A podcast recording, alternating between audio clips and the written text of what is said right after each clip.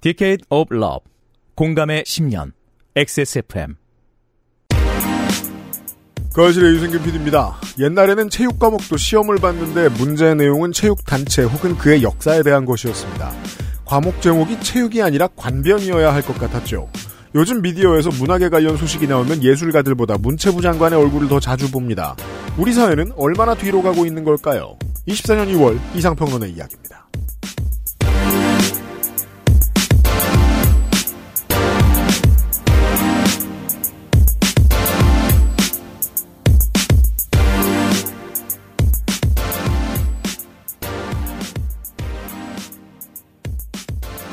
인트로를 잘못 쓴 것 같습니다.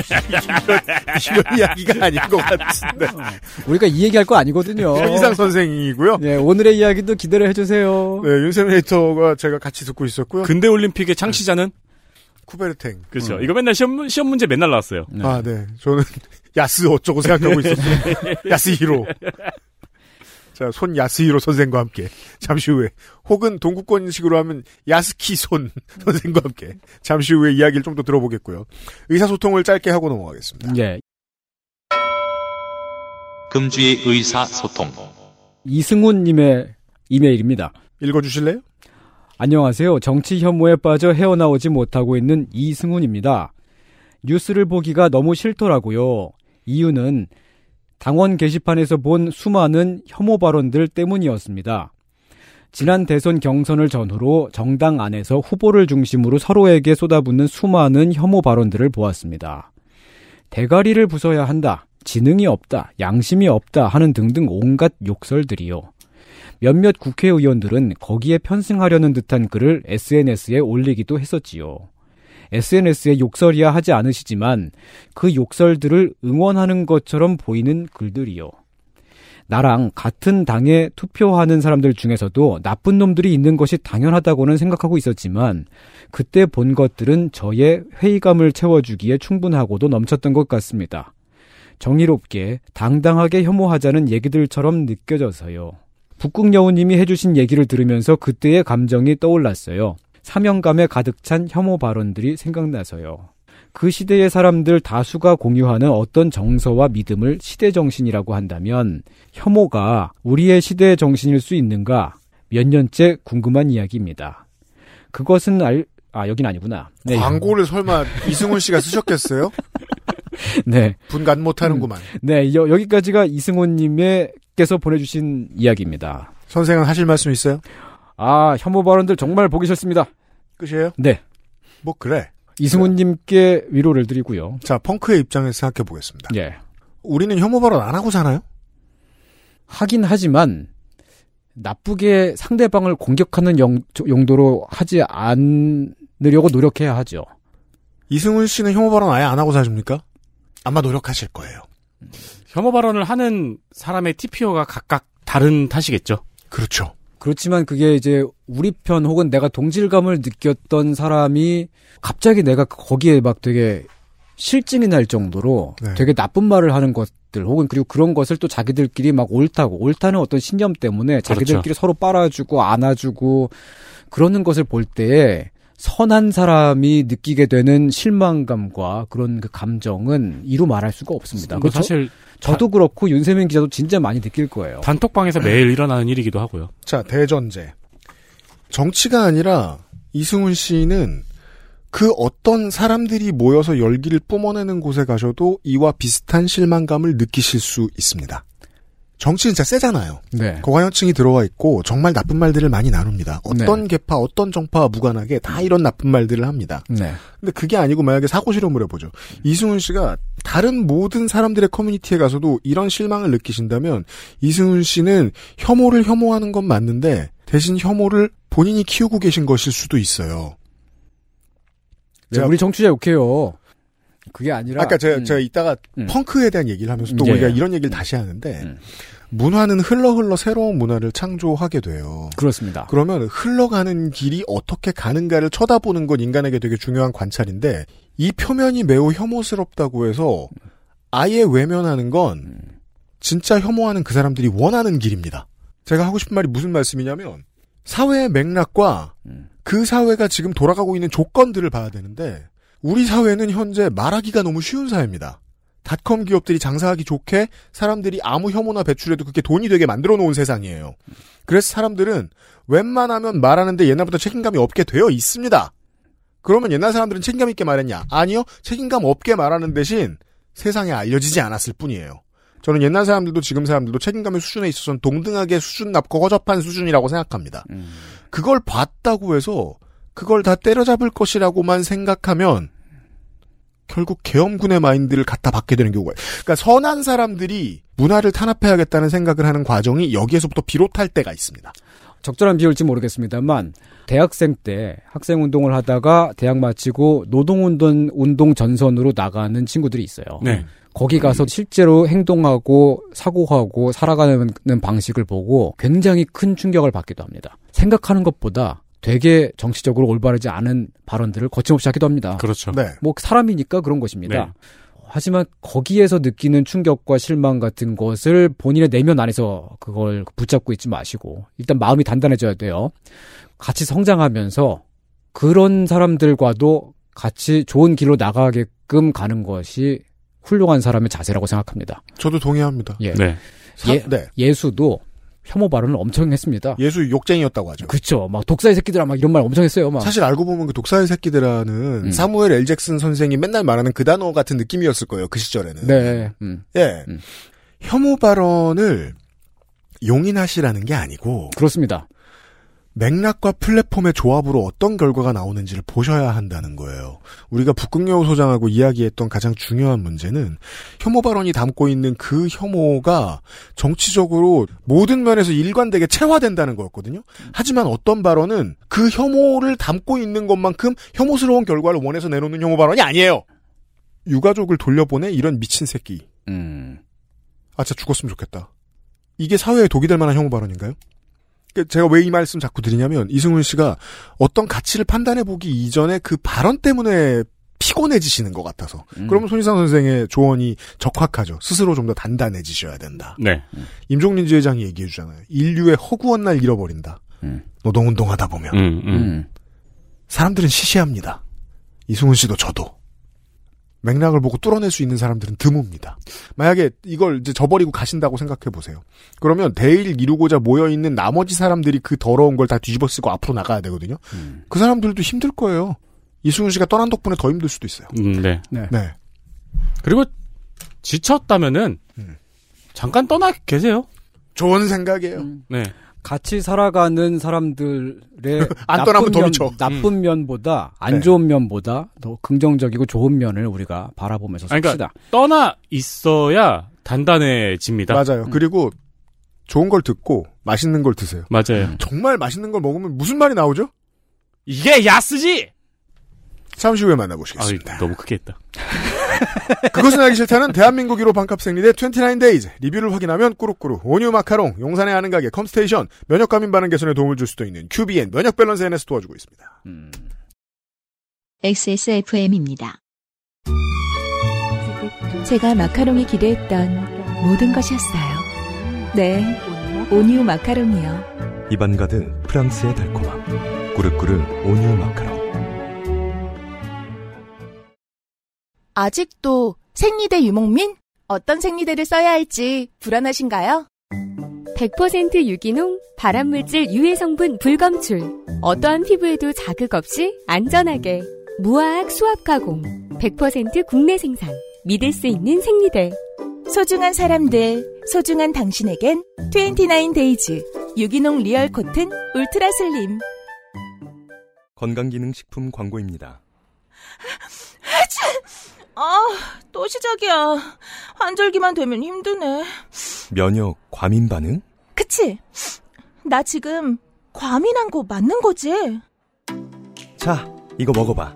면역은 밸런스를 잘 맞춰줘야 되거든. 기억해. 면역 밸런스. 아무렇지 않은 하루 큐비엔 면역 밸런스엔 다래 추출물 제조원 주식회사 극동 H팜. 유통판매원 주식회사 헬릭스미스. 설맞이 행사가 XS몰에서 아주 절찬리에 진행 중입니다. 눈, QBN도 감, 있죠.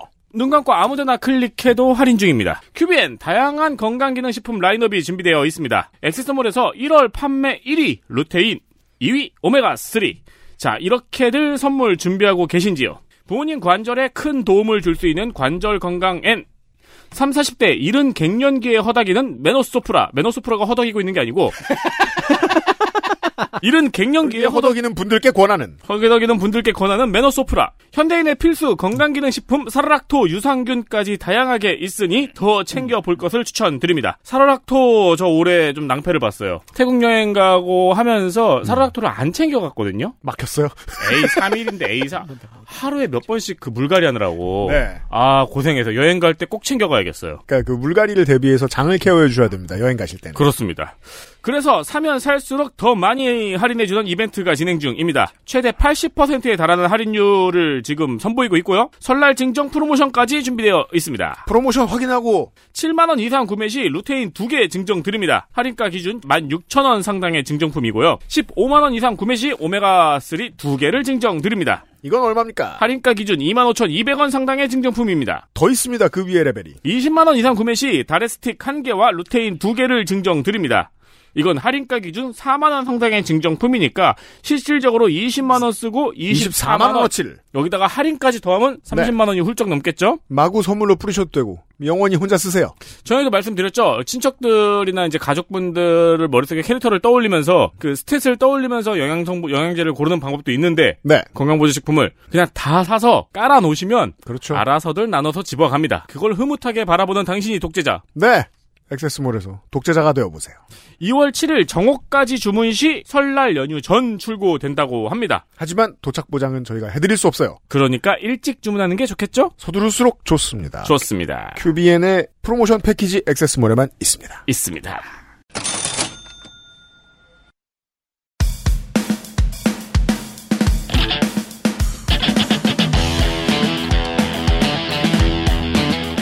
여러 가지 문제로의 다양한 접근.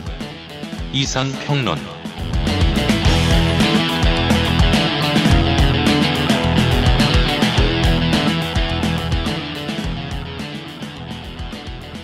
이달의 이상평론 시간입니다. 이승훈 씨에게 마음의 평화가 있기를 바랍니다. 저희가 선물을 보내드릴 테니까 어, 저희가 메일 보내드리면 답장해 주시길 바라고요. 손이상 선생과 함께 펑크 얘기를 살짝 하나 끝냈습니다. 예. 요 얘기에서 약간 이승훈 씨의 고민의 힌트가 될 수도 있겠어요. 왜요? 얘기해보면 나올 것 같아요. 자, 음. 펑크는 기본적으로 역사적으로 패러독스의 결과물입니다. 네. 항만 노동자들의 문화에서 시작합니다. 항만 노동자 혹은 항만 노동자의 자제, 그 주변에 있는 아무튼 가난한 사람들, 이 사람들이 가지고 있던 불만을 대변해주고 그 정서에 녹아드는 음악이었다가 좌파적인 가치를 수행하기도 했지만 나중에 가서는 인종차별을 하는데 중요한 도구처럼 쓰이기도 합니다. 다이나믹한 변화를 거쳐요. 네. 아무튼 펑크. 방금 전에 한 요 얘기가 되게 그 평론가적인 얘기네요. 노동자 계급으로부터 나왔다 이런 이런 게. 어 근데 이제 초창기의 펑크 음악들 70년대 후반, 80년대 초반쯤의 펑크 음악들이 주로 유럽의 항구 도시들에서 번성을 했다는 것은 사실입니다. 음. 네. 아, 독일은 함부르크, 프랑스는 릴, 보르도, 마르세유 뭐 그런 도시들에서 유행을 했고요. 음. 영국에서는 엄청나게 번성을 합니다. 영국은 펑크의 고장처럼 여겨집니다, 때로. 예, 왜냐면 섬이니까요. 항구가 많아. 음.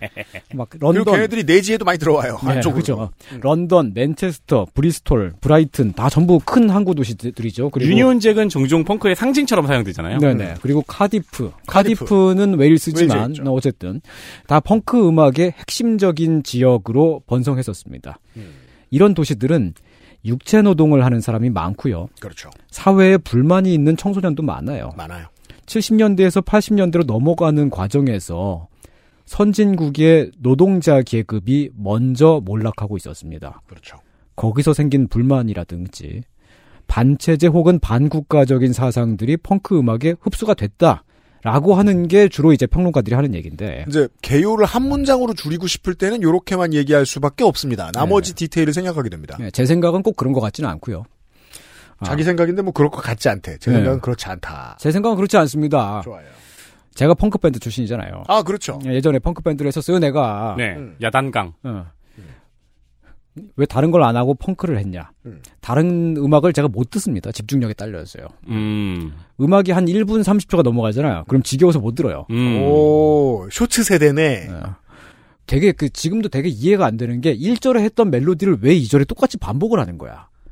그런 음악들이 있잖아요. 근데 저도 가끔씩 그게 궁금하긴 했어요. 그게 어. 늘 저, 언제 궁금했냐면은 어, 너무 정형화돼 있고. 애국조회 때 애국가 부를 때 늘 궁금했어요. 어, 그러니까 네 번이나 반복하잖아. 왜 노래는 굳이 절이 있을까? 어. 그러니까 제가 힘들었던 힘든 건 아니고 네. 제가 꼰대인 게 그 이유예요. 네.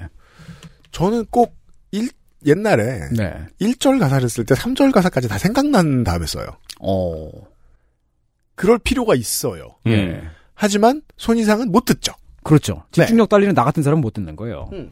펑크는 얼마나 깔끔합니까? 곡들이 길이가 1분, 1분 30초 막 이래요. 맞아요. 좀 짧은 건 한 20초에 끝나 막 둥땅 둥땅 둥땅 으아! 끝. 끝이에요. 어. 그런 노래들이 있어요. 음. 한 20초만 하더라도 그냥 거기에 하고 싶은 거 다 때려 넣을 수 있습니다. 음. 개 중에 드물게 물론 긴 곡들도 있습니다. 3분이라도요, 막 4분 막 이런 곡들이 있어. 길어? 근데 그런 곡들은 어, 막 무슨 막 핑크 플로이드 듣듯이 음. 마음의 준비를 단단히 하고 들어야 된다. 4분인데 핑크 어. 플로이드 같아요. 어, 너무 길어요, 정말. 그런 것도 너무 길어. 저처럼 이제 집중력 딸리고 막 이거 하다 저거 하다 하는 사람들이 있습니다. 태, 어날 때부터 그냥 원래 그런 인간들이 있습니다. 음. 국어 시험 전날에 수학 공부하고 원래 그냥 그렇게 태어난 사람들이 있어요. 반에 10명씩 있었어요. 그래요. 음.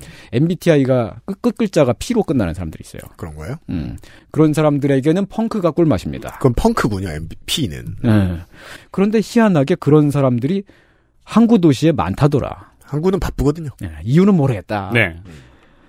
그리고 포메라니안 강아지가 살던 포메라니아의 항구 도시 그단스크에도 펑크족이 많았습니다. 그 포메라니안들도 지나가다 보면은 성격이 급해요. 음. 네, 제가 지금 남의 개라고 막말하는 건데. 네, 그렇죠. 예, 빨리 화내고 어, 빨리 사그러들고요. 그냥. 일단 이부터 보여줘요. 음, 못된 맞아요. 놈들. 네. 근데 막 그 아빠가 안고 있을 때 내가 쓰다듬으려 그러면 이를 보여주거든요. 그렇죠. 그 다음에 나한테 오잖아요. 음. 그럼 나한테 안겨가지고 또 좋아해. 그 다음에 아빠가 만, 만지려 그러면 또 이를 일을 보여줘요. 진- 진정한 펑크 정신이죠. 그렇지. 원래 아빠의 집안 서열은 4위이기 때문에. 음. 예. 근데 미용사의 실력에 따라서 위치가 좌우된다는 특징도 같네요. 그렇죠. 어, 그, 이제 펑크들의 머리도 쉽지 않죠. 그렇죠. 어, 포메라니안- 포메라니안도 미용이 쉽지 않습니다. 서열을 포메라니안 정하잖아요. 펑크. 예. 음. 아, 1980년에 폴란드에서 바웬사가 자유노조 투쟁을 이끌 때 거기에 참여했던 펑크족도 많이 있었습니다. 아, 그래요? 예. 내가 했던 게 사실은 야스가 아니고 펑크다, 이놈들아. 음. 그게 다 81년도에 계엄과 함께 금지가 됐었습니다. 아, 맞다. 선우가 바뀌었군요. 예. 죄송합니다. 그런데 이 사람들이 집중력 딸리고 아무 말이나 막 하고 인생 대충 살고 음. 그랬던 이 펑크들마저 그단스크 재즈 협회에 가입을 하게 됩니다. 왜냐 펑크 보- 보통 펑크 음악가들이 스스로를 음악가라는 그런 자각이라든가 정체성 같은 거 별로 잘 안 갖고 있거든요. 음. 야, 이건 마치 민경우가 국민의힘 비대위 들어가는 것 같은 그렇죠. 얘기네요. 그렇죠. 근데 근데 그 어쨌든 살려고 하니까 방법이 없는 거야. 다른 거 다 금지가 되어 있고 뭐 공연도 못 하게 하지. 네. 근데 공연을 할 수 있는 유일한 방법이 딱 하나 있는 게 재즈 협회야. 음. 그럼 재즈라도 해야 되지 않겠어? 그렇죠. 야, 이- 하지만 재즈라는 이름을 내걸고 펑크식으로 하긴 할 건데 근데 재즈여야 돼. 그러니까 우리- 뭐 이런 거지. 그러니까 펑크 재즈는 많이 들었는데 예. 네, 펑크 재즈를 들어본 적이 있던가. 그러니까 이 펑키하다고 하지. 그렇죠. 네. 펑키하다고 하면 오타, 오타잖아요, 오타. 이, 이 양반들이 이제 길바닥에 살다가 갑자기 재즈 음악가가 되는 겁니다. 폴란드 역사의 굴곡이 사람의 인생을 바꾸었습니다. 아니 그러네요. 음악의 역사도 바꾸고 있네요 지금. 네. 야 아마 프리재즈를 들으시는 분들은 다 아실 만한 굉장히 유명한 그 음악가가 독일의 페터 브레츠만이라고 엄청 유명한 양반이 있습니다. 네. 네. 나발 부는 사람이에요. 나발러. 네. 관악주자란 말이죠. 음. 페터 브레츠만이랑 자주 협연을 하는 연주자 중에 예르즈 마졸이라는 양반이 있습니다. 이 사람 포지션은 뭡니까? 역시 나발 부는 사람이에요. 나발러. 네. 관악주자란 뜻이죠. 음. 폴란드 그단스크 출신의 펑크족 출신이었습니다. 아, 그래요? 예. 그러다 나발을 불게 되신 거예요? 원래 펑크 밴드를 하고 있었는데 음. 계엄령 때문에 펑크 못 하잖아. 음. 그래서 재즈 협회 재즈 음악가가 됐어요. 아. 나중에 어떻게 해가지고 폴란드를 탈출해서 독일로 갑니다. 와 프리재즈를 듣고 당황하던 저의 모든 지난 순간들이 갑자기 연결점이 생기면서 이해가 되기 시작하네요. 음. 그렇죠. 이제 재즈들 중에서도 이제 막 건전하고 막 교양 있고 예의 바른 재즈들이 있고 막 대충 아무렇게나 하는 재즈가 있잖아요. 그렇죠, 네. 역시 이제 펑크 하던 사람들이 그런 쪽으로 많이 가게 되더라고요. 음. 그 예르즈 마졸의 동생인 보이체크 마졸랩스키도 지금은 매우 명성이 있는 재즈 더블 베이스 연주자인데 역시 맨날 길에서 자고 어, 술 먹고 지하철 타고 자면서 빙글빙글 돌다가 가고 막 그러던 사람이에요. 막 지하철은 없었겠지만. 어, 네. 홍대 놀이터에서 힙합 하는 사람들하고 싸우고 막 맨날 막 그러던 사람이에요. 어, 그런 새끼들 있죠. 네, 홍대에서 자고 홍대에서 깬 적 있어요. 어, 그치. 어, 윤세민 같은 사람들이 이제 재즈 음악가가 되는 네. 거예요. 차이점이 뭘까요? 음. 뭔데요? 전에는 집에 갈 수 있었거든요. 네. 이젠 못 가요. 같은 홍대인데. 어, 지금은 장애입니다. 바로. 그리고 또 이제 그 야스 밴드들 중에 좀 전설적인 밴드가 있는데 그 티만스키 야스 앙상블 야스 앙상블. 네 이라고 있습니다. 그 티만스키도 원래 펑크 밴드를 하던 사람입니다. 아하. 그단스크 출신이고요. 음. 그단스크에 펑크가 원래 많았습니다. 아, 이 이야기를 그단스크에서부터 출발하는 이유가 있었군요. 예. 네. 근데 이런 분들은 인생이 되게 잘 풀린 경우이고 음. 재즈 아티스트가 되면서도 어떤 펑크적인 attitude를 어느 정도 가지고 있으면서 예를 네. 들면 그 어, 보이체크 마졸랩스키의 최근 음반 중에 보면은 그단스크 펑크 아니요 그단스크 티 펑크라는 곡이 있어요 연주곡인데 음. 되게 희한한 이상한 곡, 곡이 있거든요. 뭐 하여튼 그런 거를 지금도 자기 정체성에 드러내고 음악을 만들고 그러는 사람들도 있는데 어, 그런 반면에 인생이 좀 잘 안 풀린 경우나 혹은 잘 풀릴 수도 있었는데 대충 살았거나 그랬던 사람들 혹은 그냥 펑크인 사람들 그런 경우에는 길에서 펑크하던 사람을 데려다가 재즈 무대에 세워놨다고 생각해 봅시다. 네. 그것도 국가가 당이 직간접적으로 컨트롤을 하고 있는 공간 국립 재즈협. 그런 곳에 세워놨을 때 이 사람들이 과연 공연을 잘할 수 있었을까? 아, 그러니까 세종문화회관에 선 시드 비셔스. 그렇죠. 그 예술의 전당인 줄 알았는데 야스의 전당이 된. 것입니다. 네. 네. 참고로 저는 세종문화회관에서 공연을 잘 했었습니다만 어. 선생 작년인가 한적 있습니다. 음. 그렇습니다. 아 근데 보통은 그렇게 못할 겁니다. 음. 일부러 안 하는 것이기도 하고요. 그럼 어떡합니까? 바지를 벗겠죠 일단. 꽁충꽁충 뛰고 왜 모든 건 한국에서 완성되는 거죠? 그리고 뭐 이제 폴란드 인민공화국 국기를 찍거나 아니 그건 법령만 잘 정비해도 일어나지 않을 일인 게 공연 중에 바지를 벗지 않는다 정도만 어떻게 누가 좀 넣어놔도 조리에 그걸 넣어놓으면 다 벗죠. 어 너 그 넣어놓으면 오히려 더 어기려고 더 그럴 다 거야. 벗죠. 어. 아 내가 갑자기 검찰주의자가 되고 있어요. 네. 그, 주- 그 중범죄로 해야지 그럼 그걸 징역 1년 막 마이크에 대고 막 정치인 욕하고 막 공산당 욕도 막 하고요. 그걸 해도 돼. 어. 바지는 입어. 막 옷 벗고 토하고 똥도 싸요. 음. 안 샀을 것 같죠? 좀 유치하지만 그러고 사는 게 펑크였었습니다. 뭐 안 그런 펑크도 있긴 해요. 불릴 수 있는 건 모든 걸 하잖아요. 그걸 저항이라고 해석하는 배설이 배출 배출. 그냥 그냥 그냥 그냥 그냥 그러는 거예요. 그단스크에서 그런 식으로 야스 공연을 하는 것을 토타르트라고 했습니다. 토탈 아트라는 뜻이에요. 어. 왜냐면은 얘네들이 음악을 사실 못하잖아. 음악을 못하기 때문에 펑크를 하는 거잖아. 뭐 기타를 잘 치기를 해. 뭐 그냥 하, 근데 그냥 소리 지르고 막아 아무렇게나 막아 하기 싫어 막 이러고 펑크 어. 밴드 멤버의 말씀입니다. 예. 막 그런 그런 사람들이 재즈가 갑자기 가- 데려놨을 때 뭐라도 해야 될 거 아니에요. 음. 그럼 막 고함 치고 막 그러는데 고함 치는 거를 또 이제 평론가들 데려다가 음. 또 곱게 해석을 해죠. 아 저것은 전위적인 아방가르드. 시입니다. 그렇죠. 네. 이렇게 또 해석을 또 해줘. 인간은 완벽한 악기다. 그런 것을 또 토탈 아트라 고 불러서 막 거기다가 막 연극적인 것을 막 끼워 넣어가지고 연극 같은 걸 하기 사실은 그냥 아무렇게나 막 몸 움직이고 막 춤추고 엉덩이 춤추고 그걸 막 연극이나 퍼포먼스라고 해석을 또 해줘요. 그 이승훈 씨 이해되십니까? 음. 원래 없던 자유가 주어지면 망발을 하게 되거든요. 음. 그 망발이 네. 새로운 토양이 돼요. 음. 예, 그들이 싼 분변이 음. 이후에 위대한 펑크 밴드들을 만들어요. 아, 실제로 80년대 토타르트 운동이라고 하죠. 토타르트 예- 예술 운동이라고 그렇게 부르기도 하는데 네.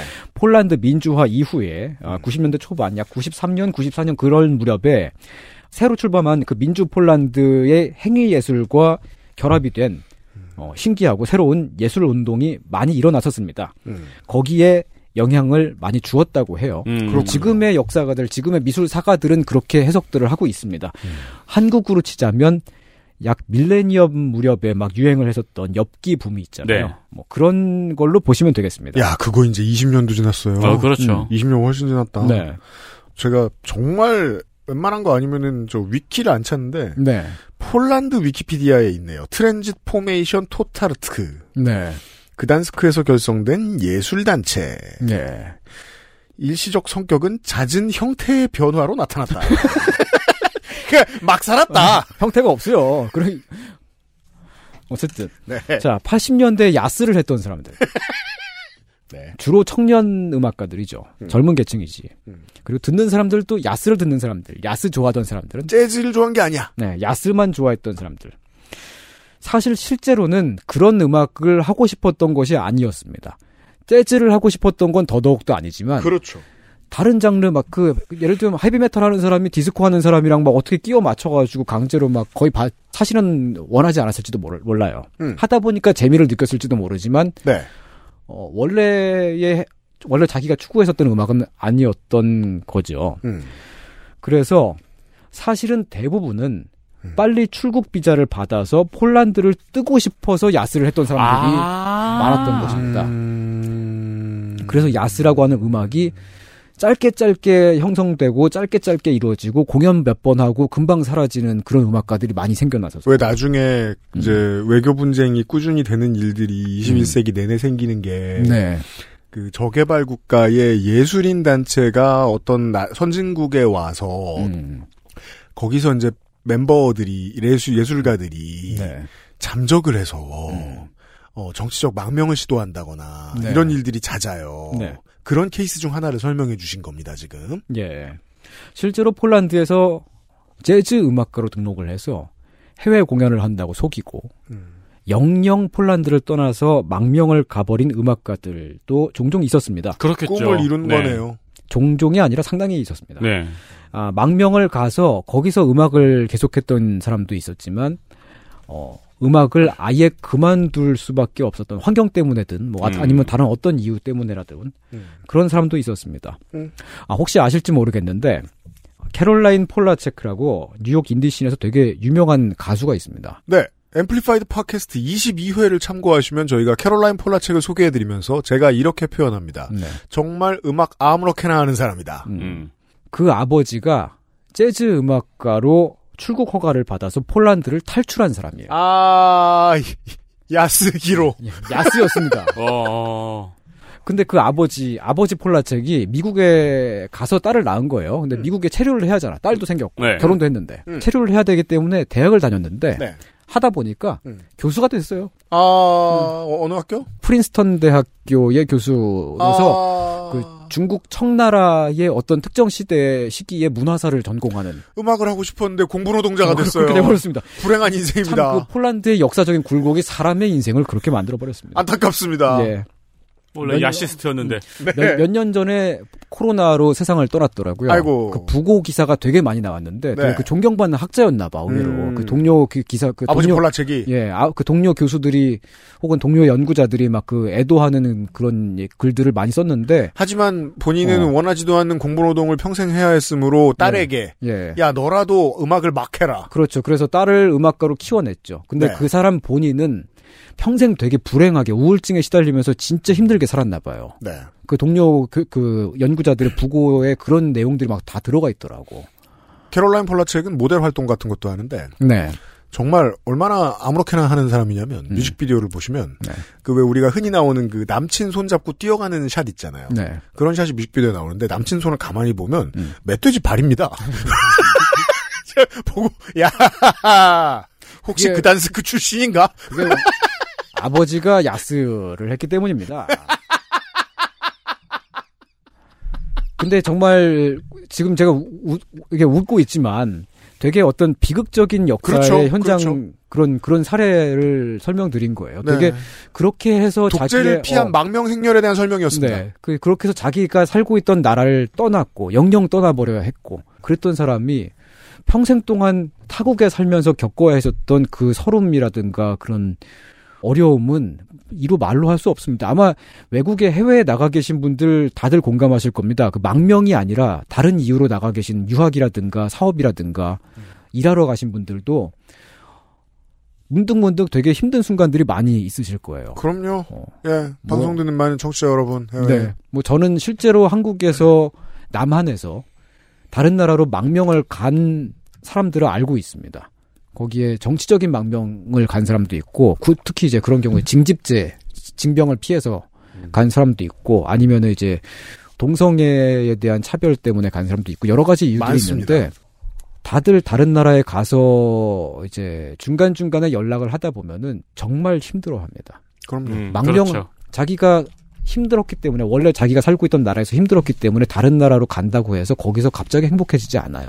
그러니까 망명을 하고 내 땅을 등지고 가야 할 만큼 불행한 사람들은 그 불행을 고쳐내는 건 거의 불가능에 가깝습니다. 네. 제가 아는 사례들은 다 그렇습니다.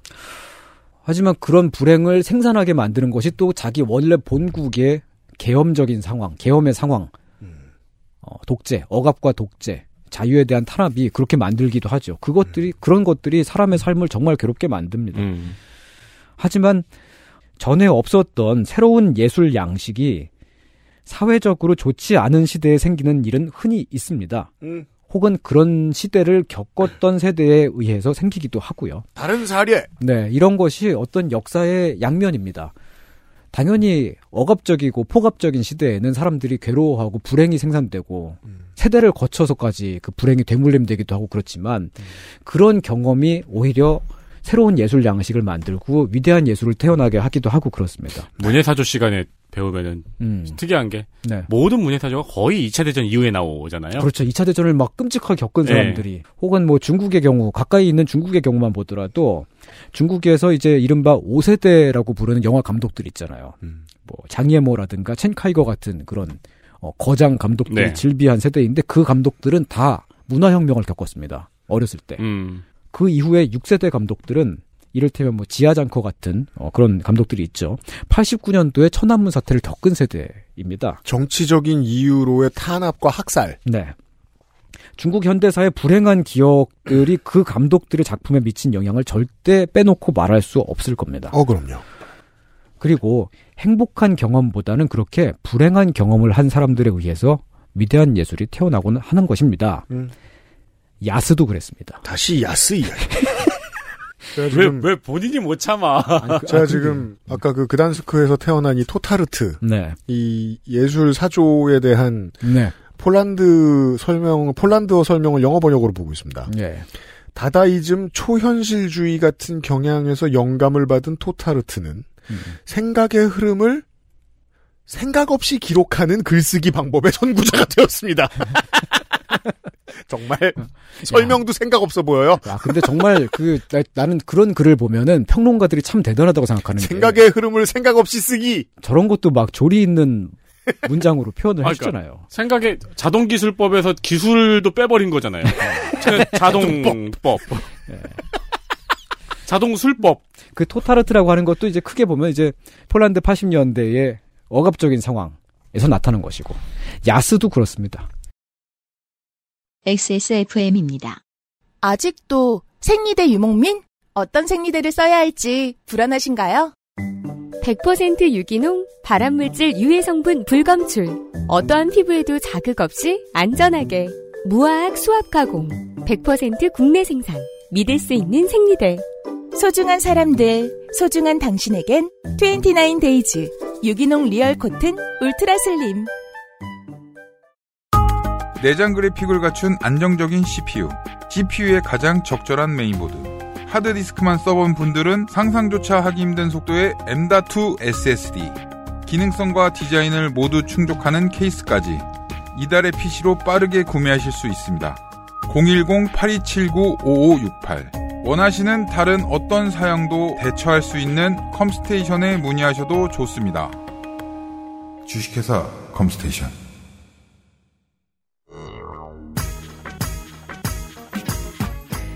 지난 22년간 지켜본 바 UPD는 주변의 수많은 사람들의 삶에 영향을 끼치는 메인 딜런이었지만 자꾸 본인은 그거 아닌 척을 하더군요. 꼴 보기 싫었습니다. 그가 왜 이러고 사는지, 방송에서 왜 저런 말을 하는지, 왜 이런 방송들을 만들었는지 청취자 여러분 앞에서 고해하는 시간이 필요해 보입니다. XSFM 최초의 방송 안 하는 공개 방송, 비방용 공개 방송 UPD 모놀로그 2024년 3월 1일 금요일과 3월 2일 토요일 오후 2시 서울 지하철 2호선 서초역 7번 출구 흰물결 아트센터 화이트홀에서 UPD를 만나보세요. 미디어 매체로 먹고 살며 경험한 일들과 만난 사람들, 저 혼자 알고 있으면서 답답했던 이야기들을 들려드릴지도 모릅니다.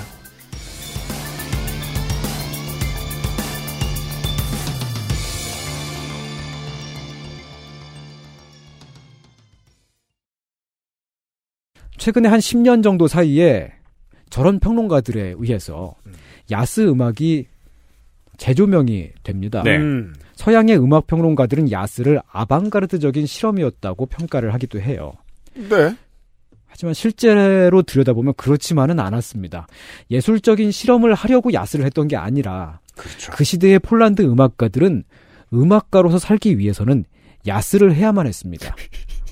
먹고 살려고 야스를 했어요. 야스 맨날 했습니다. 다 같이 모여서 맨날 하는 게 야스였어요. 살기 위해서. 어, 다 같이 모여서 막 너 만나기만 하면 서로 야스하고 그렇죠. 혹은 무대 위에 올라가서 야스하고 혹은 탄압에서 벗어나기 위해서. 그렇습니다. 그럼 이민을 위해서도 어제 뭐 이민이 아니고 망명. 탈출이죠. 네, 망명을 위해서도 야스를 그렇습니다. 얘야 우리 가족이 살기 위해선 야스를 해야 한다 그렇죠. 이랬을 거 아니에요. 네. 아버지 저는 야스를 하겠습니다. 야스를 해서 이 나라를 탈출하겠습니다. 어. 그랬던 것이 야스였습니다. 아들아 나도 야스를 할 수 있을까? 한국 부모한테는 맞았겠지만 음. 폴란드 부모는 눈물을 흘리면서 음. 지원을 아끼지 않았을 겁니다. 예, 되게 슬픈 얘기예요, 이거.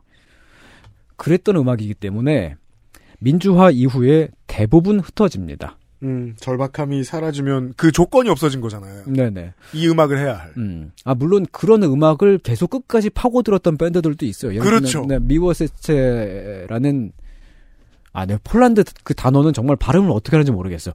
미워시치가 맞을 거예요. 아마 근데 그런 밴드가 있는데 그 레스터 보위 레스터 보위 아시죠? 네. 그 레스터 보위가 폴란드에 가서 음. 미워시치랑 같이 녹음을 하는 한 음반이 있어요. 음. 그런 정도로 되게 국제적인 밴드로 성장을 한 재즈 그룹이 있습니다. 아니 뭐 관변이 변태같이 변했다고 해서 음. 그 음악의 매력이 아예 없는 음악이란 없잖아요. 네. 그럼 또 그걸 계속 하는 또 팀도 있을 수 있죠. 예. 예. 하지만 그런 경우는 정말 되게 드물고 드물고.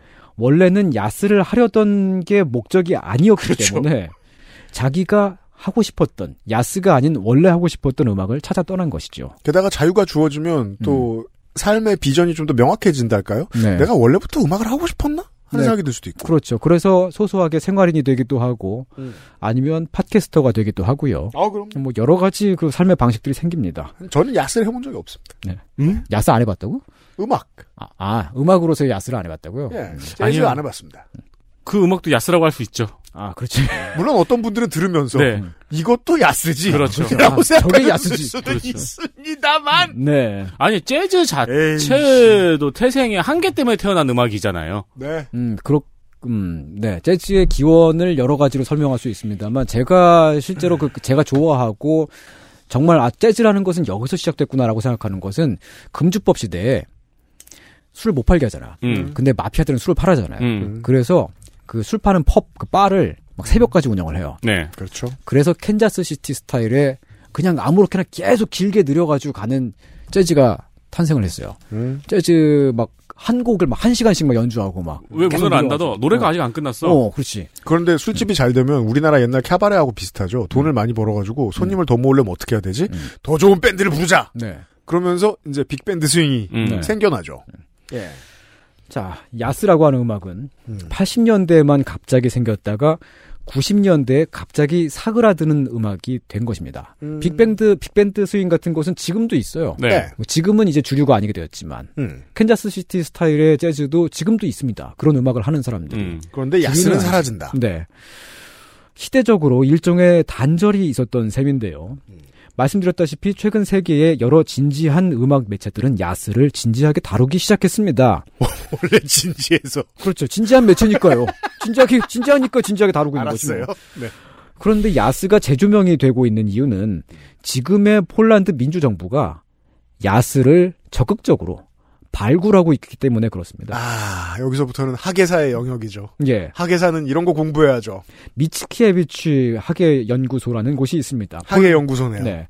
폴란드의 문화유산부가 지원을 하고요. 음. 폴란드의 문화와 예술을 외국에 여러 언어로 홍보하는 업무를 하는 곳인데 음. 아 네. 어, 거기 홈페이지에 들어가 보면 폴란드의 되게 그 되게 되게 사소한 어떤 막 인디적인 그런 독립적인 예술 같은 것부터 해서 되게 시대적으로 잠깐만 태어났다가 금방 사라진 것까지 해서 굉장히 많은 얘기들이 막 있는데 네. 어, 거기에 야스를 소개하는 칸이 따로 있습니다. 예, 이 사조는 이 나라의 정치사를 설명하기 위해서도 문화사를 설명하기 위해서도 필요할 테니까요. 예, 80년대 다 같이 야스하던 사진 자료 같은 게막 올라와 있고 그렇습니다. 다 같이 막 야스하고 있더라고. 이 앞에 다 같이라는 말을 좀 아껴주시면 안 될까 싶네요. 그거 말고도 폴란드의 실험 예술이라든가 아까 말씀드렸던 토탈아트 같은 것들 다 올라와 있습니다. 아, 근데 이런 거는 너무 귀한 자료겠네요. 막 그렇죠. 탐이 나고. 왜냐면은 네. 만약에 강점기 때 음. 우리나라 음악가들이 일본어로밖에 노래를 못하는 탄압이 있었어. 네. 그래가지고 한본어로 노래를 했다고 생각을 해봐요. 음. 그러면 그게 지금 얼마나 귀한 자료로 그렇죠, 남아있겠어요. 그렇죠, 그렇죠, 그렇죠. 예. 예, 학예사들은 이거 파야죠. 그렇죠. 음. 근데 이제 이게 되게 독특한 지점이라는 게 방금 윤세민 기자가 말한 것처럼 그 어떤 강점기 같은 이제 안 좋았던 시절이잖아요. 네. 그런 시절에 한 번어로 노래를 해야만 했던 것을 우리는 그런 것을 국가가 공식적으로 해외에 알리는 플랫폼에다가 담지 않습니다. 왜냐하면 그런 걸 담을 때 우리 식민지였어라고 말을 하는 거잖아요. 아. 근데 폴란드 사람들은 야 우리 계엄 겪었고 독재 겪었고 이런 그 암울한 시절을 겪었어라는 것을 공식적으로 밝히고 있습니다. 음, 음, 음. 그렇지만 그런 시절에도 우리는 야스를 피어나게 했어. 거기에는 우리의 과도 있어. 어. 그이 나라의 정치사에서 유럽의 정치사에서 레흐바은사를 높이 치는 이유 중에 하나죠. 이렇게 예. 불안정한 정세를 뚫고 공화정을 이루어낸 인물은 네. 보통 그 다음번에 또 독재 정권을 창출한다거나 본인이 독재정이 되는데 네. 공화정을 안착시키고 떠나죠. 예. 네. 레흐바은사는. 그래서 이렇게 할 수 있는 거예요. 우리 음. 예. 이런 일 겪었고 음. 이런 탄압을 당했고 그때 무슨 문화가 생겼다. 음. 한국은 아직도 그거 가지고 옥신각신 하니까 우리도 그 네. 한국 문화를 외국에 홍보하는 물론 그런 그 인터넷 플랫폼들 사이트들이 있습니다만 음. 그 업무가 일단 해외 문화 홍보원 그리고 한국 문화원 뭐 특히 이제 그 뉴욕 한국 문화원 등등으로 다 쪼개져 있어요. 음. 해외 문화 홍보원 웹진에 들어가면 제일 처음에 나오는 게 일단 케이팝이 나오죠. 뭐, 글쎄 거기 들어가서 그거 알고 싶나? 뭐 케이팝 팬이 많다고 생각하면은 그럴 수도 있, 뭐 케이팝 나오는 건 그럴 수 있습니다. 뭐 안 실는 것도 이상하니까요. 예. 그런데 내- 그 내용이 필리핀 마닐라에서 열린 케이팝 페스티벌에 5천 명 관객이 왔다. 하고 끝이에요. 이런 식이야. 야, 그, 그 케이팝의 그 기노- 기원이 어떻게 되었고 90년대는 어떤 케이팝이 있었고 80년대는 어땠고 70년대는 어땠고 그때그때 시대 상황에 따라서 케이팝이 어떤 식으로 발전과 변모를 해왔는지 그런 얘기는 전혀 없습니다. 어떠한 공식적인 정부 매체에서 전혀 다루지 않습니다. 저는 웬만하면 세금 낭비라는 말 쓰고 싶어 하지 않는데 이거 네. 아주 100% 세금 낭비네요, 그러면. 예, 예, 예. 그런 거 하고 끝이에요. 그냥 케이팝이라고 하더라도 뭐 다루는 거 싸이, BTS 그런 것들 다뤄요. 그리고 뭐 이제 해외 문화 홍- 홍보원 웹진 보니까 이제 장어구이를 드시고 정력을 충전하세요. 이런 게 진짜 메인 타이틀로 나옵니다. 해외 문화 홍보원인데? 예, 한국 한국 요리를 홍보한다는 거죠. 장어구이 소개가 되게 크게 나와. 쉽게 말해 학예사의 역할이 없는 거예요. 여기. 아, 그런 거 없습니다. 이런. 그러니까 미츠키에비치 사이트랑 비교해 보면 정보의 양이 이건 뭐 진짜 있으나 없으나 하는 수준으로 아예 없다시피 하고요. 한국을 진짜로 쿨하게 보이게 할 수 있는 그런 아이템들은 전혀 발굴하고 있지 않습니다. 야, 폴란드에 비하면 상당히 너절하군요. 예. XSFM입니다.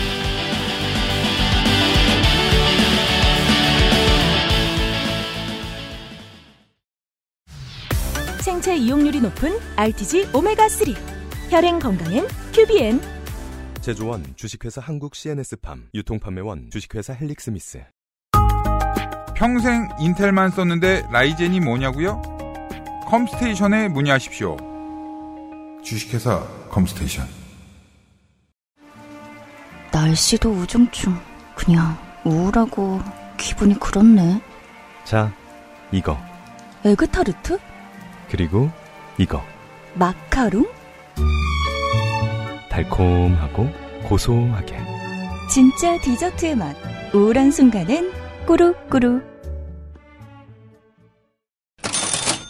예쁘고 맛있는 명절 선물 꾸루꾸루. 마카롱의 에그타르트 그리고 설날의 향취를 담은 포장으로 구성된 설날 선물 패키지 철찬리 지금도 판매 중. 부담스럽지 않지만 센스 있는 선물 진짜 디저트의 맛 꾸루꾸루로 챙겨봅시다. 꾸루꾸루 설날 패키지 액세스몰에 있어요. 저희 외갓집 같은 경우에는 예. 최근에는 이제 모이질 않아요. 다들 네. 늙어서. 음. 근데 마지막으로 모였을 때도 남자상 여자상이 따로 있었어요. 헐 대박 몇 년도에? 헐 대박. 네, 남자상 여자상 따로 있어가지고 저는 막 일부러 여자상 가서 먹고 막 그랬거든요. 왜냐면 남자상은 소리 지르고 술 마시고 막 침튀고 어, 그래가지고. 그렇지. 그, 그리고 남자상에 있으면은 그 이제 남자 어른들은 그 양- 양반 다리하고 앉아가지고 계속 한쪽 손으로 그 양말을 주물럭거려요. 맞아요. 그 손으로 또 막 뭐 이렇게 막 물건 짚고 그런다니까? 그 여자 상에 약간 모양이 안 예쁜 짜투리 음식들이 많이 올라왔었거든요. 음, 네. 그게 훨씬 맛있거든요. 어, 그렇죠. 그거 맛있지. 그거 네, 맛있지. 그게 훨씬 맛있었어요. 네. 여기 모여서 두런두런 여자 상에 앉으면 이제 나중에 차도 마시고 과일도 먹고 막 그래요. 왜냐면 남자 상은 그쯤 되면 다 취해 있거든. 어, 네, 그렇죠. 네. 아, 그렇구나. 그런 게 아직도 있구나. 어, 있었어요. 지금은 이제 다 이제 돌아가셔가지고 안 모이는데. 그러시더니 다들 모여가지고 설날엔 역시 에그타르트입니다. 그렇습니다. 모여가지고 에그타르트를 꺼내가지고 그런드런 나눠 먹으면서. 그렇습니다. 네. 싸우지 마세요. 예. 액세스몰에서 며칠 안 남았어요.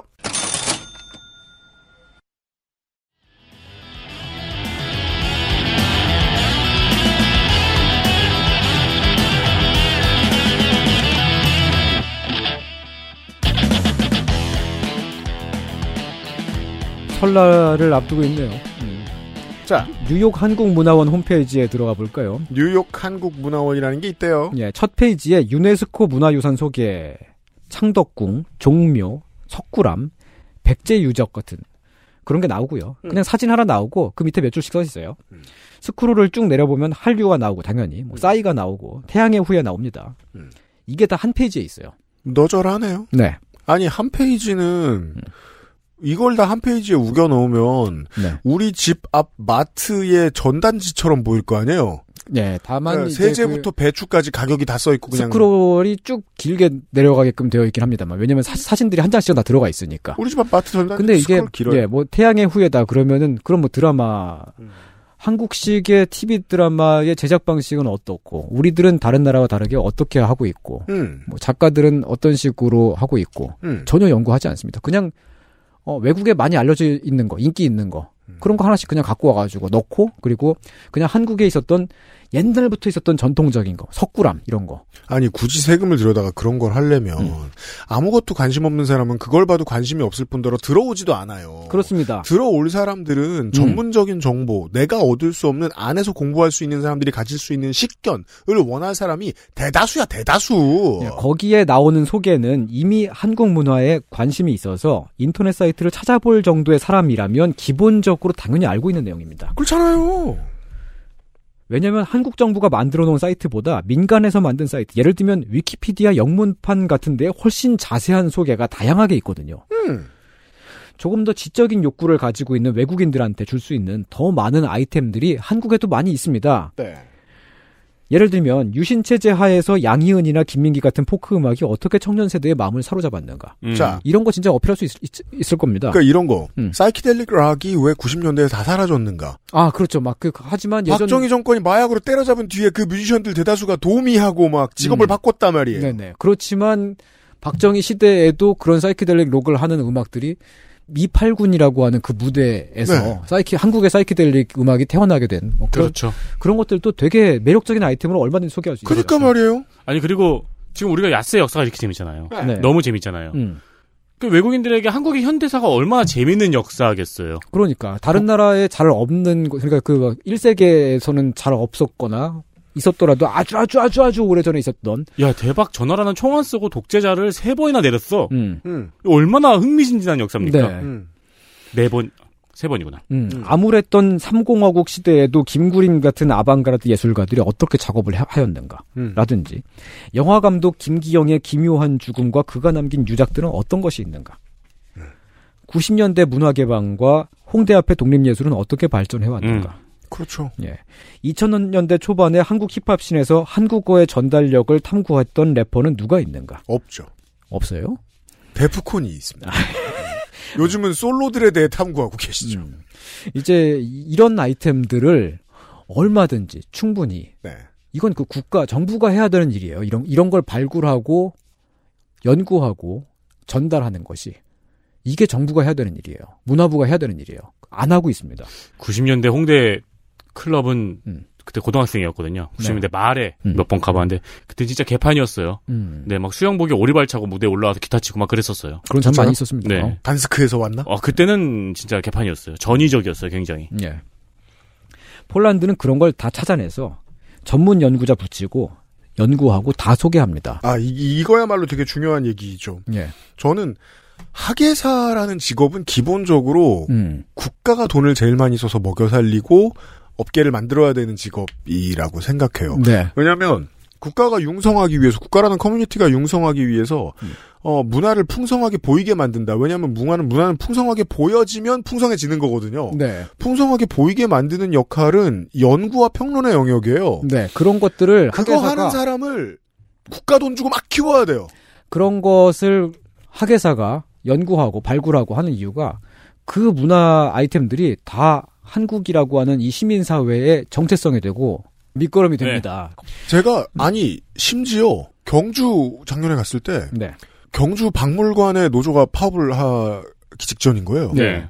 아니 경주의 학예사들까지도 처우가 안 좋으면 어떡해요 우리나라에서. 음. 자, 근데 이제 그 유럽 국가들은 폴란드만이 아니라 유럽 국가들은 다 그렇게 하고 있습니다. 왜냐하면 그것이 유럽 연합의 문화 지침이거든요. 각자의 나라에 그 혹은 그 나라 안에서도 각자의 지역마다의 특색이 있는 그런 문화 아이템들을 발굴하고 개발하고 육성을 하는 것이 유럽연합의 방향입니다. 방침입니다. 우리나라는 음. 야스가 있었다면은 네. 야스를 인정하려 들지 않았을 것 같아요. 그렇습니다. 왜냐면은 전통 문화가 아니. 어, 우리가 우리가 한국 문화라고 외국에 보여주고 싶고 알리고 싶어 하는 것들은 한국이라고 하는 나라가 생기기 전의 것들이요, 다.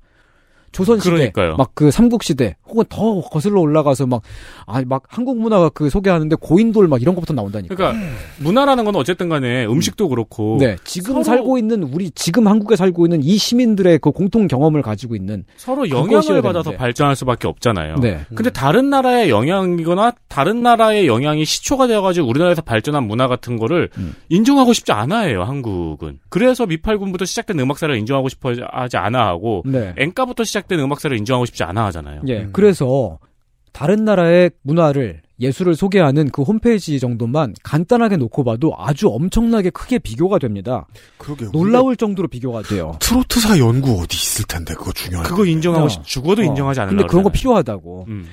우리는 그저 한국을 외국에 소개하고 있지 않은 정도가 아니라 한국에만 있고 한국에서 한국적인 맥락에서만 발생한 특정한 시대적인 사회적인 맥락에서 발생한 우리 고유의 문화적인 아이템들을 소개하지 않는 정도가 아니라 지워버리고 있다고 해도 좋을 정도입니다. 음. 자, 이제 다시 우리가 원했던 야스 얘기로 돌아갑니다. 원하진 않았지만 저는 아니, 저는. 지금 너무 원하고 어, 있어요. 저 다들 원하고 있어요. 네. 다시 돌아갑시다. 네. 그러면. 폴란드는 매년마다 야스 페스티벌을 열고 있습니다. 네, 페스티벌에 하면 좋은 것은 야스.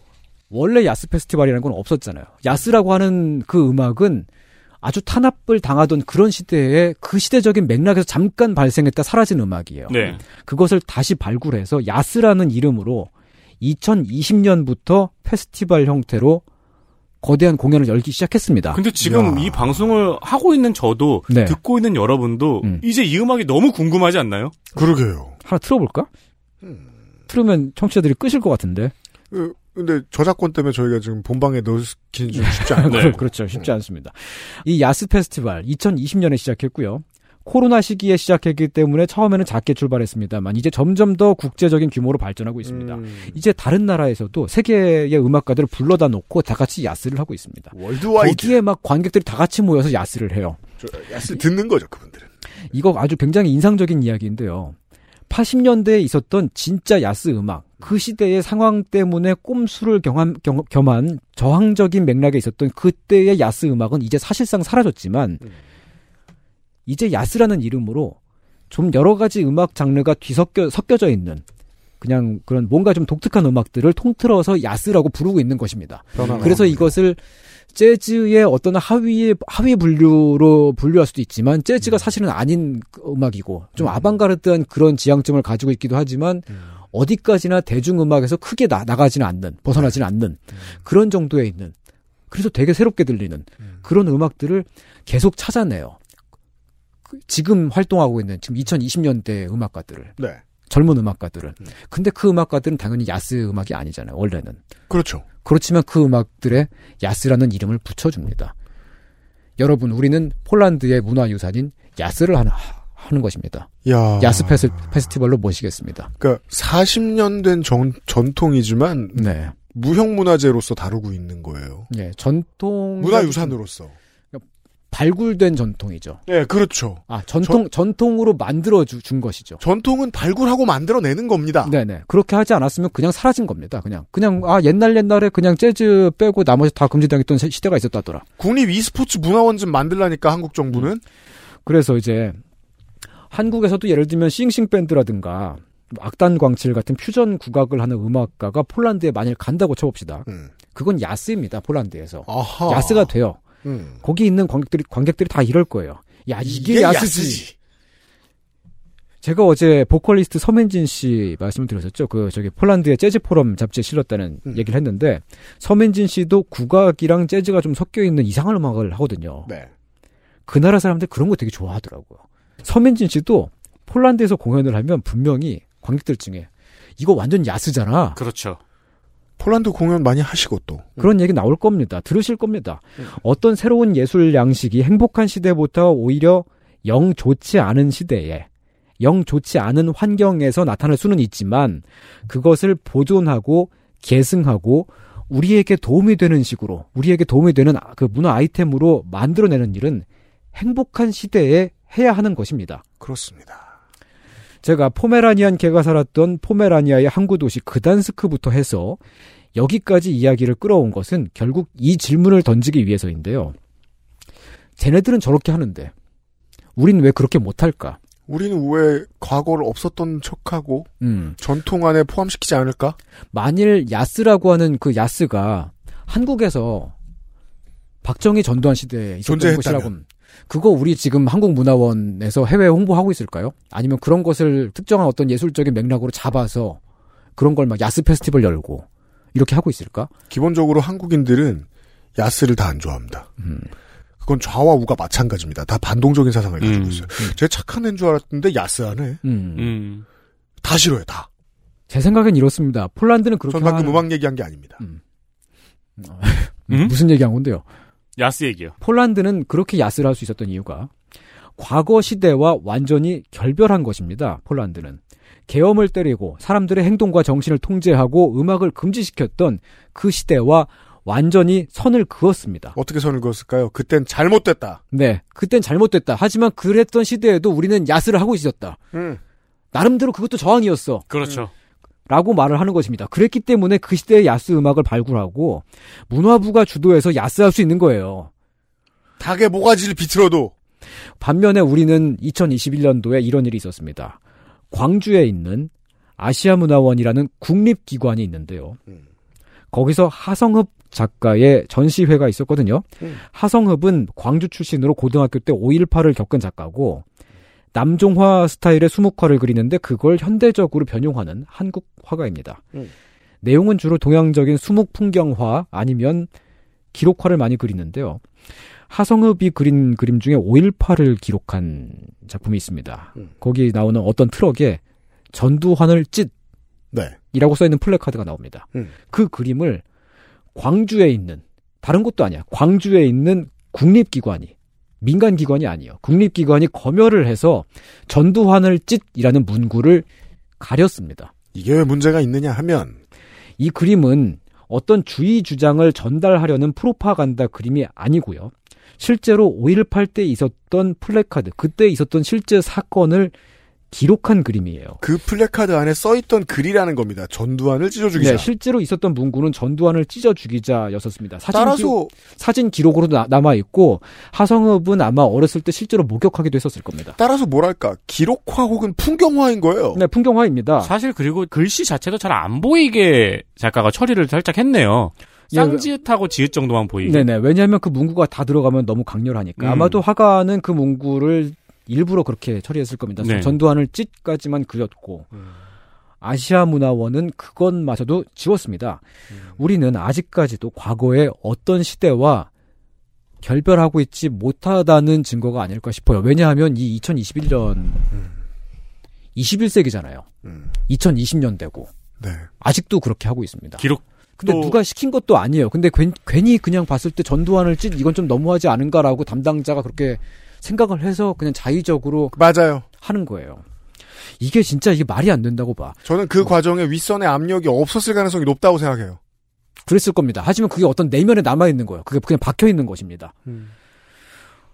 아, 하성업 작가는 저는 하성업 작가 같은 화가는 외국인에게 소개하는 한국 문화 홍보물이라면 당연히 실려야 되는 정도라고 생각해요. 왜냐하면 이제 한국화, 수목화라고 하는 장르가 남종화의 전통에서 벗어나서 독자적인 현대 화풍으로 나아가고 있다는 그런 실제 증거인 작가거든요. 음. 물론 이런 화가가 하- 하정욱 한 사람은 아니고 그런 화가들이 한국에 되게 많이 있습니다. 남종화라고 하는 것은 그 이제 그 동양화가 두, 크게 두 갈래로 있잖아요. 북종화, 남종화. 네. 북종화는 눈에 보이는 것을 어떻게 하면 저걸 예쁘게 나, 나무를 그린다 치면은 저걸 어떻게 하면 근데 깔쌈하게 잘 그릴까?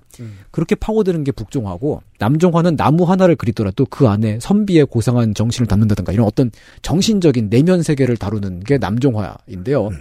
그 남종화의 전통이 한국으로 와서 근대 예술로서 이어지고 사실은 그게 어떻게 보면 보수적인 유교적인 전통에서 비롯된 것일 수도 있지만 그게 군사 독재 시- 시기에 더 이전에는 일제 시 일제 강점기에서도 그러한 문인화가 저항적인 맥락에서 현대 예술로서 근대 예술을 넘어서 이제 현- 현대 예술로까지도 발전 발달을 해와, 해온 것이에요. 저도 지금 처음 보는데 네. 이게 한지의 수묵 음, 네. 화라는 사실이 충격적일 정도로 음. 어, 놀라운 작품들이네요. 근데 수묵화를 그리는데 뭐 예를 들면 뭐 아파트 단지를 그린다 싶으면 어, 그렇죠. 그러면 이제 북종화식으로 그린다면 그냥 아파트를 예쁘게 그린다 이런 건데 남종화식은 이제 아파트에 살고 있는 그 계층 도시 계급의 분위기라든가 음. 그런 것들을 그 스타일에 담아냅니다. 그 정도는 해야 좀 예술 같지 않을까? 네. 싶은데. 그런 것을 하는 자, 자- 것을 남종화 스타일이라고 하는데 그것이 이제 한국에서는 완전 독자적인 화풍으로 완전히 발달을 했어요. 다른 나라에 전혀 없습니다. 그러면 그렇기 때문에 이런 것은 한국의 고유 그, 그 우리의 한국에만 있는 우리의 그 독자적인 아이템이야. 그러면 나라가 돈을 들여서 연구자들을 붙여서 연구하게 하고 자랑해야죠. 네. 자랑을 해야 되는 것입니다. 수목화를 옛 시절의 올드한 기법이 아니라 현대 미술로서 작동하게 만들고 있는 그런 굉장한 화가 중에 한 명이에요. 한국 정부는 이런 것을 전혀 소개하고 있지 않습니다. 어쩌면 의도적으로 빼고 있는 것일지도 몰라요. 왜냐? 이 작가는 5.18을 그리고 있어. 40년이 지났는데도 음. 그걸 아직도 숨기려 그래요. 광주를 겪은 작가야. 그런 맥락에서만 이해를 하려고 하고, 어, 막, 막, 뭔가 정치적인 그런 거 그리는 사람 같네? 이렇게 하고 그냥 빼버립니다. 미쳤나봐. 어. 어, 그, 그, 그니까 이게 되게 이상한 게, 장어구이는 소개를 해도, 한국, 그, 한국에서 공식적으로 발간하는 그런 매체에, 이런 건 외국에 알리면 안 된다고 생각하나 봐요. 외국의 한국 문화를 알리는 사이트 여기저기를 열심히 잘 클릭을 하시다 보면, 그냥 여기저기에서 드문드문이 아니라 아주 많이, 여기저기서 의도치 않게 막, 마구마구 나오는 얼굴이 있습니다. 뭐요? 한류 콘텐츠 관련 어떤 행사에 장관이 참석했다 뭐 그런 짤막한 기사와 함께 사진 하나씩 나와요. 그럼 유인촌이 나와요? 네, 유인촌 장관 나옵니다. 정말 되게 자주 나옵니다. 그냥 그런 해외 영어로 발간하는 그런 콘텐츠 같은 데서 되게 많이 나옵니다. 그러고 유인촌을 있습니다. 말, 유인촌 말고 민주 민주화를 이룬 사람들의 풍경화가 더 많이 소개되는 게 맞을 텐데요. 그렇죠. 그게 다 1세계 자유 민주 세계에 살고 있는 보통 일반 시민들, 지적인 욕구를 가진 시민들에게 훨씬 더 많이 어필이 되는 얘기입니다. 그 이런 미디어의 행태 그 양태라면 우리는 벨로루시 욕할 이유가 없어요. 비웃을 자격이 안 돼요. 네. 아, 언젠가는 우리도 이런 시대를 벗어나서 한국에만 있고 한국적인 맥락에서 탄생한 우리에게만 있는 문화예술 아이템들을 발굴하고 연구하고 육성해서 다른 나라에 제대로 소개할 수 있게 되기를 바랍니다. 네. 그런 때가 어서 오기를 바라고 있습니다. 그 다른 여러 가지 주목하면 좋겠지만 저는 한 가지 먼저 떠오른 게 네. 그 비겁하게 보수를 선택하기로 하는 사회의 암묵적인 합의 같은 게 잘 지속이 돼요. 네. 뭐 많은 커뮤니티가 그렇겠습니다만 저는 그런 생각 언제 했냐면 작년에 일본의 최대 기획사 자니스 사무소 퇴출 사태를 보면서 느꼈거든요. 네. 어, 그 대표는 근 한 40년을 남자 아이돌들에 대한 성범죄를 저지른 사람이죠. 네. 네네. 이미 폭로가 80년대부터 있었는데 음. 이걸 일본 언론이 다 같이 감춰줍니다. 음. 크리티컬한 거 떠지, 터지면 다른 홍보 해주, 해주는 방식으로 덮기 바빴어요. 음. 네네. 그럼 지금은 왜 퇴출됐을까요? BBC가 기획 보도를 했기 때문입니다. 네. 밖에서 터져나가서 얘 미친놈이네라고 온 동네, 온 세계에 망신을 당할 때쯤이 되어서야 40년 동안 성범죄를 저질러온 대표가 있었던 일본 최대의 기획사가 퇴출 수순에 이릅니다. 그 전까지는 일본이라는 커뮤니티 내에서 서로 협조했다는 거예요. 얘네들 그대로 가도록. 이 산업이 그대로 가도록. 지금 한국의 분위기가, 저는 언론의 분위기가 되게 그렇게 느껴질 때가 있어요. 논쟁하지 말자. 우리 잘못한 건 없던 척 하자. 그러다가 너무 추해지는 게, 무슨 군사정변이 없었던 척을 하고, 네, 맞아요. 이제는 일본의 제국주의가 없었던 척 하는 사람들까지 막 여당 주변에 있잖아요. 네. 정치적 과오와 제대로 결별을 하지 않으면 그 증거는 이런데 드러나네요. 예. 어, 예술사의 관점에서만 보더라도 한국은 굉장히 이상한 방식으로 국가 정체성이 구성되어 있다는 게 보이는 게, 그, 다른 나라하고 비교했을 때 한국이 되게 특이한 점이 있어요. 국립현대미술관, 아, 그 국립현대미술관이 있습니다. 그리고 더 옛날 오래전의 것들을 다루는 국립중앙박물관이 있죠. 네. 근대, 근대미술관은 없어요. 음. 다른 나라들은 근대와 현대를 구분하잖아요. 모던과 컨템포러리를 분명하게 구분하고 양쪽을 다 나눠서 보거든요. 네. 그리고 국립이어야 돼요. 네, 그렇죠. 왜냐하면 컨템포러리라고 하는 것은 지금 한국에 지금 살고 있는 사람들의 경험과 그 공통 감각, 음. 그 기억을 다루는 것이고 근대는 지금의 한국을 형성하게 만든 그 시대의 것들. 근데 우리는 현대는 있는데 근대가 없습니다. 그러면 되게 신기하죠. 네. 근데 그게 왜 그러냐면 우린 근대화의 과정에 일제 시대 강점기를 겪었고 네. 그 다음에 어 군사 이승만이. 있고 박정희가 있고 네. 전두환이 있어요. 그래서 그걸 삭제해 버린 거예요.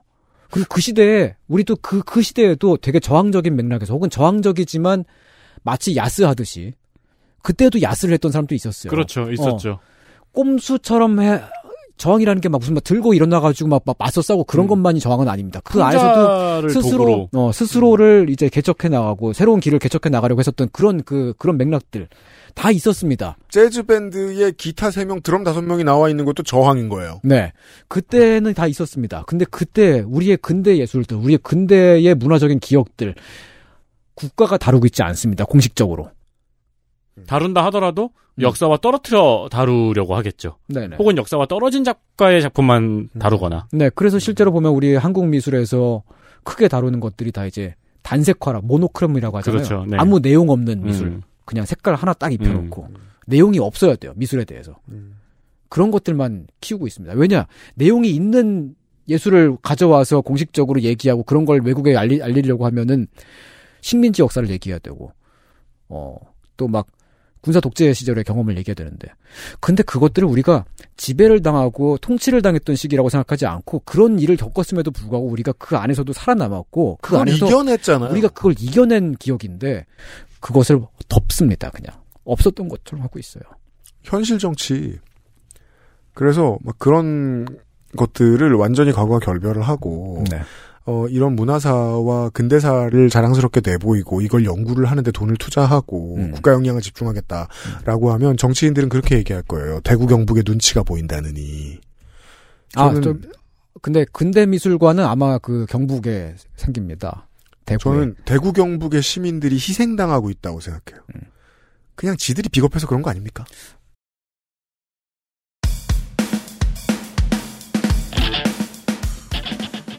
물론 반대로 생각할 수도 있겠죠. 예. 대구 경북의 표심이 떨어져 나갈지 알 수 없죠. 하지만 그 표심과도 이별할 필요가 있지 않나? 음. 라는 생각은 듭니다. 네. 네.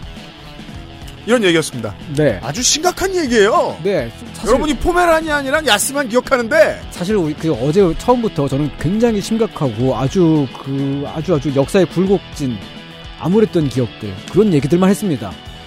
아, 네, 이번엔 그랬습니다. 제가. 인간이 인간 사회가 그런 그런. 시대에도 힘들게 살았지만 불행을 겪었지만 그랬지만 그 시대도 같이 이겨냈었고 같이 야스했던 이야기였습니다.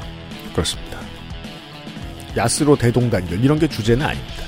네. 그렇지만 제목은 예- 이상 야스 평론이라고 나갈 거예요. 어쩔 수 없습니다. 내 아니면은 마음- 저거 어때요? 손이상 야스각. 아 그러면 내가 내가 너무 이상해지잖아요. 아니면 이름 넣는 곳에 손야스로 바꾸는 거지. 손 야스키. 아, 그렇게까지 하지 말아주세요. 선생 수고 많으셨습니다. 저희는 내일 이 시간에 전혜원들로 다시 돌아오도록 하겠습니다. 네. 그것은 알기 싫다. 539회 금요일 순서였습니다. 고맙습니다. 감사합니다. XSFM입니다. I D W K